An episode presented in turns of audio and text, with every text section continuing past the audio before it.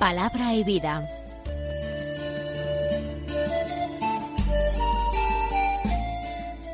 Con el padre Manuel Horta, desde Sevilla.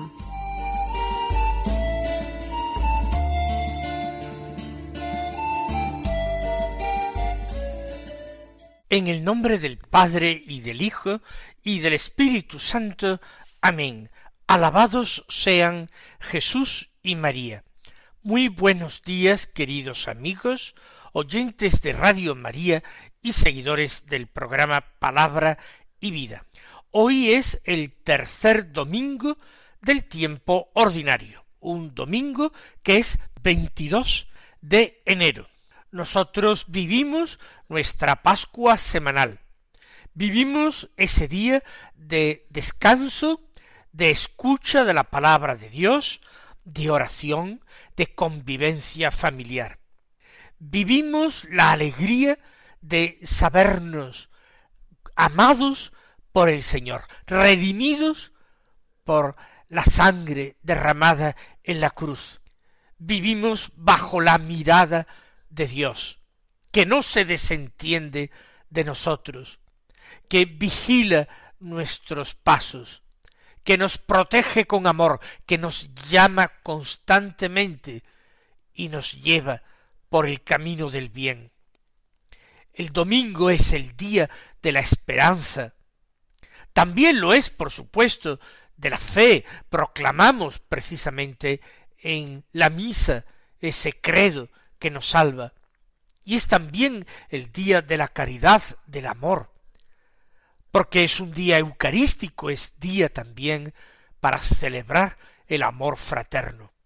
Pero es un día de esperanza. Nosotros vivimos con la esperanza en el último y gran domingo en que la humanidad entera entrará en el descanso de Dios y en el gozo de Dios. Vamos desde esta perspectiva a escuchar la palabra de Dios que se nos proclama en la misa del día. En este ciclo A de lecturas dominicales leemos preferentemente el Evangelio según San Mateo. Y nos llama la atención que hoy, en la lectura del Evangelio de San Mateo, coincidimos casi con lo que leíamos en San Marcos el lunes de la primera semana del tiempo ordinario. Era el llamamiento a los primeros apóstoles y la primera predicación también de Jesús en Galilea. En San Mateo capítulo cuarto los versículos doce al veintitrés que dicen así. Al enterarse Jesús de que habían arrestado a Juan se retiró a Galilea. Dejando Nazaret, se estableció en Cafarnaún, junto al mar, en el territorio de Zabulón y Neftalí, para que se cumpliera lo dicho por medio del profeta Isaías, tierra de Zabulón y tierra de Neftalí, camino del mar, al otro lado del Jordán, Galilea de los gentiles. El pueblo que habitaba en tinieblas vio una luz grande. A los que habitaban en tierra y sombras de muerte, una luz les brilló. Desde entonces comenzó Jesús a predicar diciendo, Convertíos, porque está cerca el reino de los cielos. Paseando junto al mar de Galilea, vio a dos hermanos, a Simón, llamado Pedro, y a Andrés, que estaban echando la red en el mar, pues eran pescadores les dijo, Venid en pos de mí, y os haré pescadores de hombres. Inmediatamente dejaron las redes y los siguieron. Y pasando adelante vio a otros dos hermanos, a Santiago, hijo de Zebedeo, y a Juan, su hermano, que estaban en la barca repasando las redes con Zebedeo, su padre. Y los llamó. Inmediatamente dejaron la barca y a su padre y los siguieron. Jesús recorría toda Galilea, enseñando en sus sinagogas, proclamando el Evangelio del reino y curando toda enfermedad y toda dolencia en el pueblo.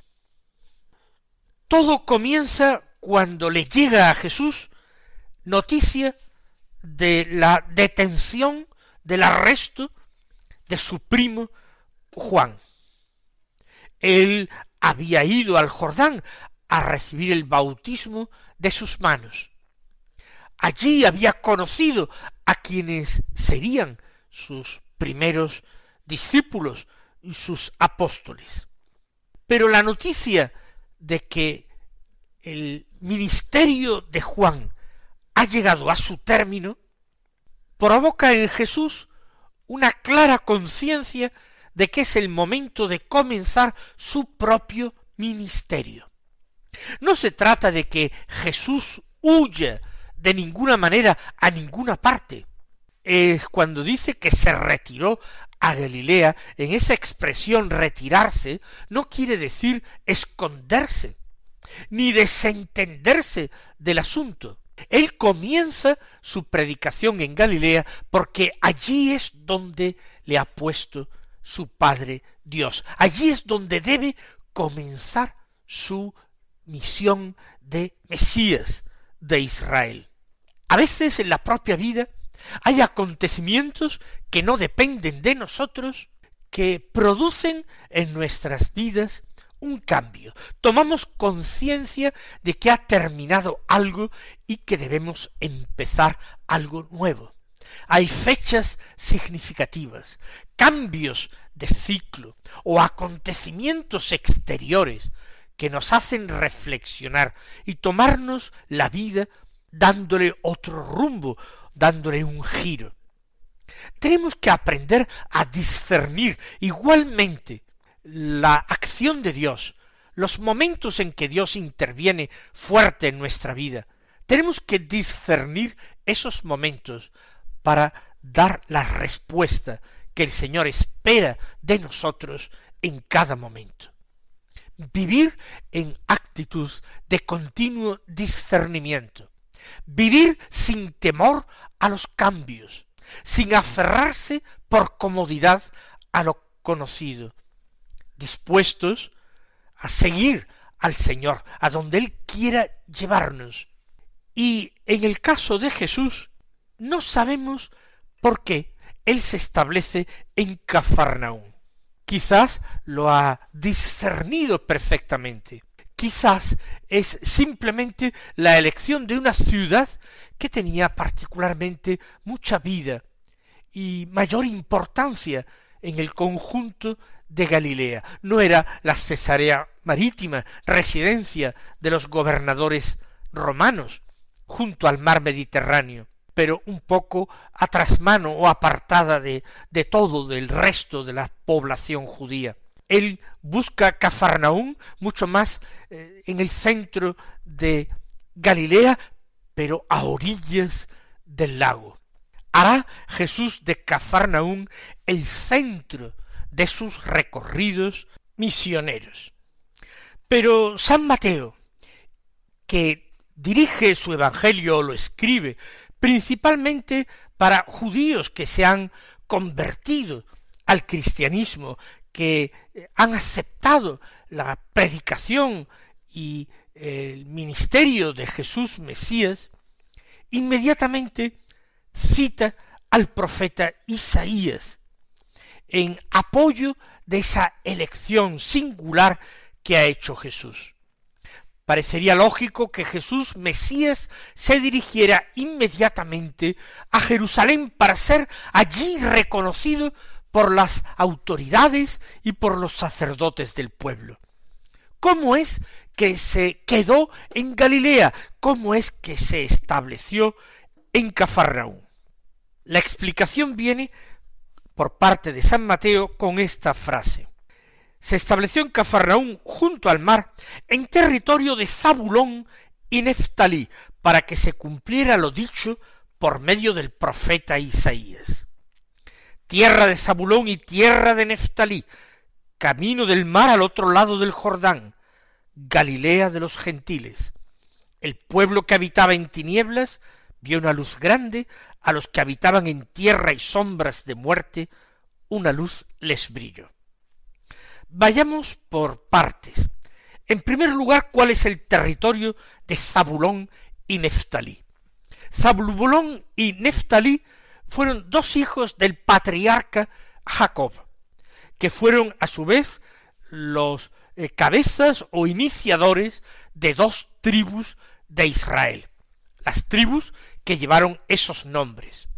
En el libro de Josué, el primer libro en la Biblia que se sitúa inmediatamente detrás del Pentateuco, es decir, de la Torá judía, los cinco primeros libros, se nos habla de cómo Josué entra finalmente, sucediendo a Moisés, entra en la tierra prometida, en la tierra de Canaán, y tras la conquista de Jericó, se extienden por todo eh, Canaán, por toda Palestina. Eso sí, una Palestina que estaba ocupada por otros pueblos, los pueblos cananeos, que son bien eh, aniquilados, bien establecen pactos con Israel que se establece en su territorio. Y se nos describe como cada tribu, menos la de Leví, va adquiriendo un territorio en propiedad. Concretamente las tribus de Zabulón y Neftalí se instalan hacia el norte del país en lo que en tiempos de Jesús era la Galilea. Pues, ¿qué es lo que había dicho el profeta Isaías? Hablando de otras circunstancias, Isaías se había referido a esta tierra, tierra de Zabulón, tierra de Neftalí, camino del mar al otro lado del Jordán. ¿Qué quiere decir camino del mar al otro lado del Jordán?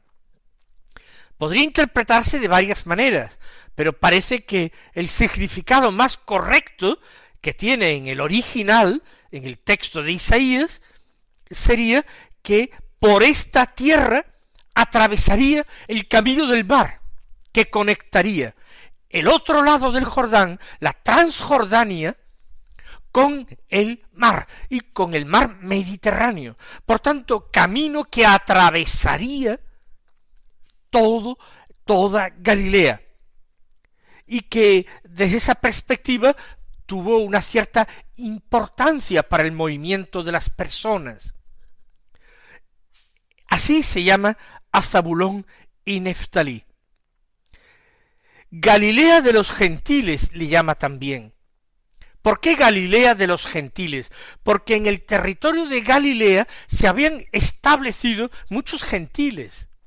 Se habían establecido griegos, romanos, fenicios, sirios. Es en Galilea donde a Jesús lo requiere un centurión romano para que eh, cure a su criado. Y el contacto con eh, Fenicia al norte Tiro y Sidón era muy frecuente. La población estaba muy mezclada. Por eso los eh, israelitas de Judea, los verdaderamente judíos, consideraban a los galileos como israelitas, pero de un rango inferior, que habían de alguna manera corrompido un tanto sus costumbres por el contacto frecuente y continuado entre ellos de paganos. Pues por eso el profeta le llama Galilea de los gentiles, habitada desde antiguo por gentiles, que añade Isaías, el pueblo que habitaba en tinieblas vio una luz grande, a los que habitaban en tierra de sombras de muerte, en tinieblas, sombras de muerte, una luz grande, una luz les brilló el gran acontecimiento de la historia de la salvación, el gran acontecimiento de la historia de la humanidad, que es la vida y la predicación de Jesús, el Mesías de Dios, va a tener lugar precisamente en esta tierra. Jesús no nació allí, nació en Judea, nació en la ciudad de David, en Betlehem, en la tierra o casa del pan, en tierra de Judea. Pero Jesús, después de su exilio en Egipto, a donde lo había llevado la persecución de Herodes, al regreso José, oyendo hablar de la crueldad de Arquelao, hijo de Herodes, en Judea, prefiere subir hacia el norte e instalarse de nuevo en Nazaret, una ciudad que conocía porque allí habían vivido María y él, antes de marchar a Belén a consecuencia de tener que empadronarse en el censo decretado por Quirino.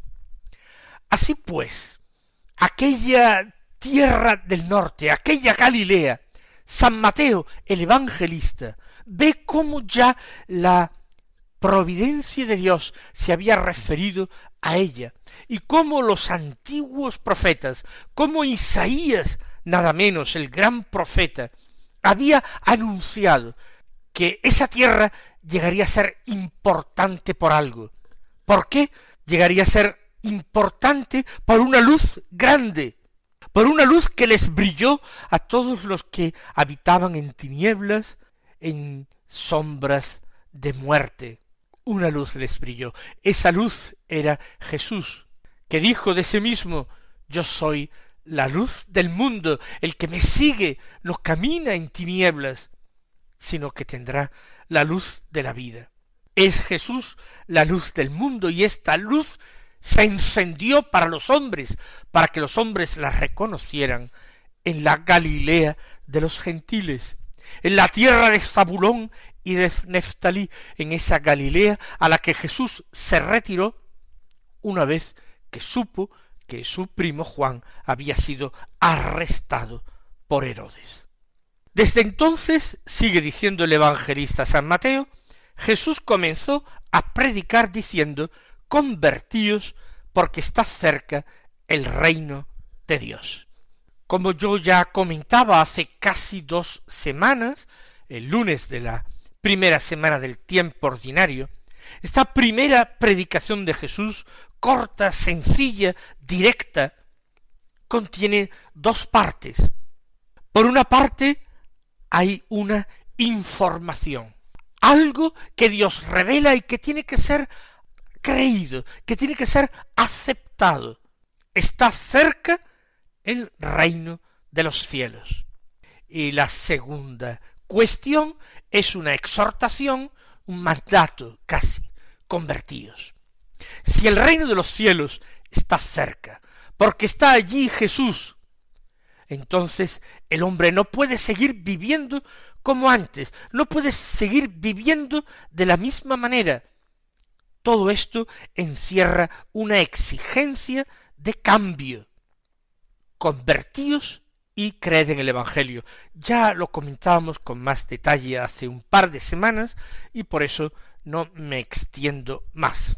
Ahora en la segunda parte de este texto evangélico que escuchamos hoy se encierra el llamamiento a los primeros apóstoles. Paseando junto al mar de Galilea vio a dos hermanos. San Mateo utiliza la palabra pasear.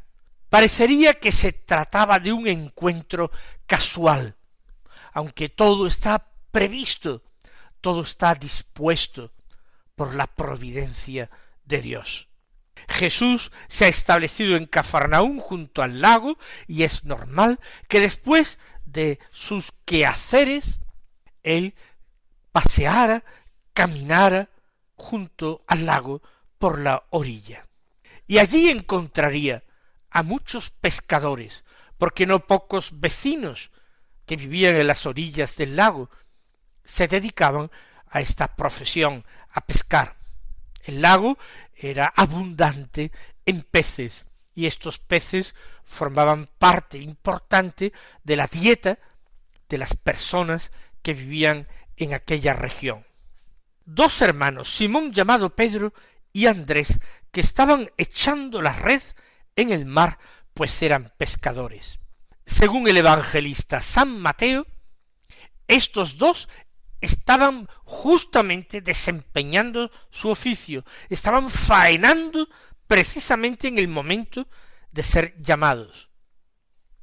No tenemos por qué exactamente entenderlo así, estaban echando la red en el mar, eran pescadores, era su oficio, en el momento en que Jesús los encuentra, puede ser que se encontraran recogiendo las redes, arrastrándolas a tierra. Lo cierto es que ellos inmediatamente las dejaron y los siguieron. Según el cuarto Evangelio, el Evangelio de San Juan, Andrés era uno de los dos primeros que había seguido a Jesús un día, porque era discípulo de Juan el Bautista. Y a él y a otro discípulo, que probablemente era Juan el de Zebedeo, el Bautista le había dicho, les había dicho, ese es el Cordero de Dios el que quita el pecado del mundo. Y ellos se habían ido detrás de Jesús.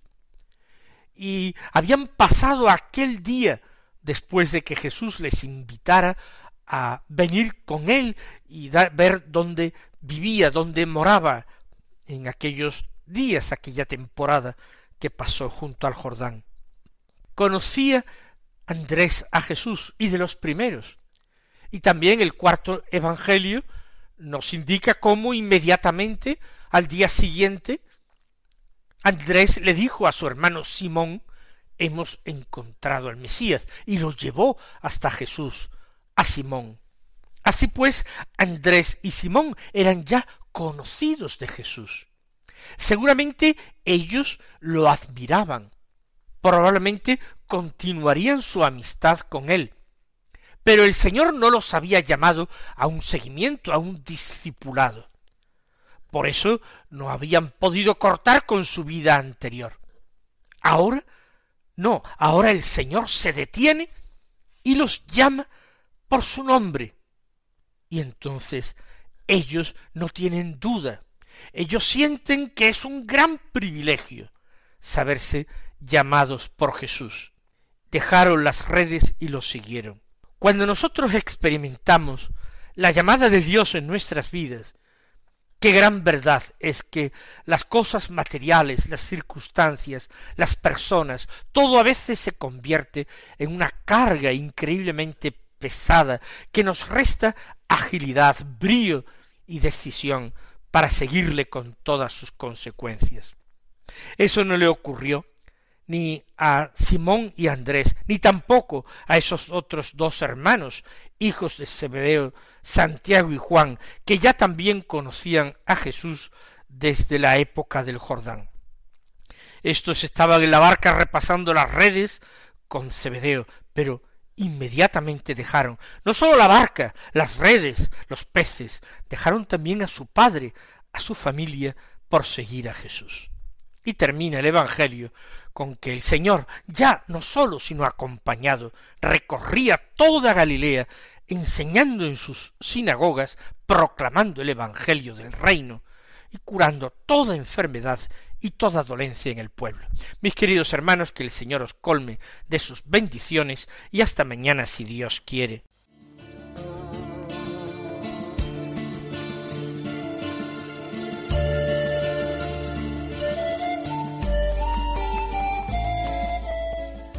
Concluye Palabra y Vida, un programa dirigido desde Sevilla por el Padre Manuel Horta.